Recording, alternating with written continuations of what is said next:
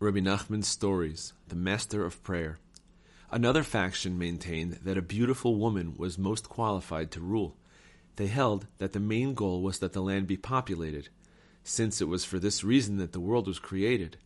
Since a beautiful woman arouses the desire to populate the world, she brings about the goal, and such a beautiful woman is best qualified to rule. They chose a beautiful woman, and she became their queen.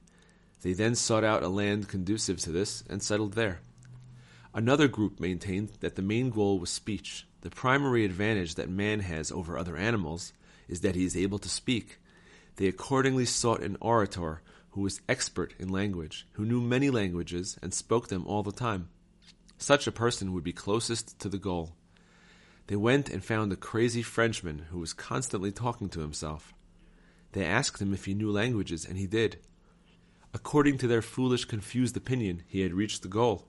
He was a master of language and knew many languages. Moreover, he spoke very much, since he was constantly talking to himself. He was very good in their opinion, and they accepted him as king. They also chose for themselves a land that was conducive to their concept, and they settled there with their king. One can be sure that he led them in a straight path.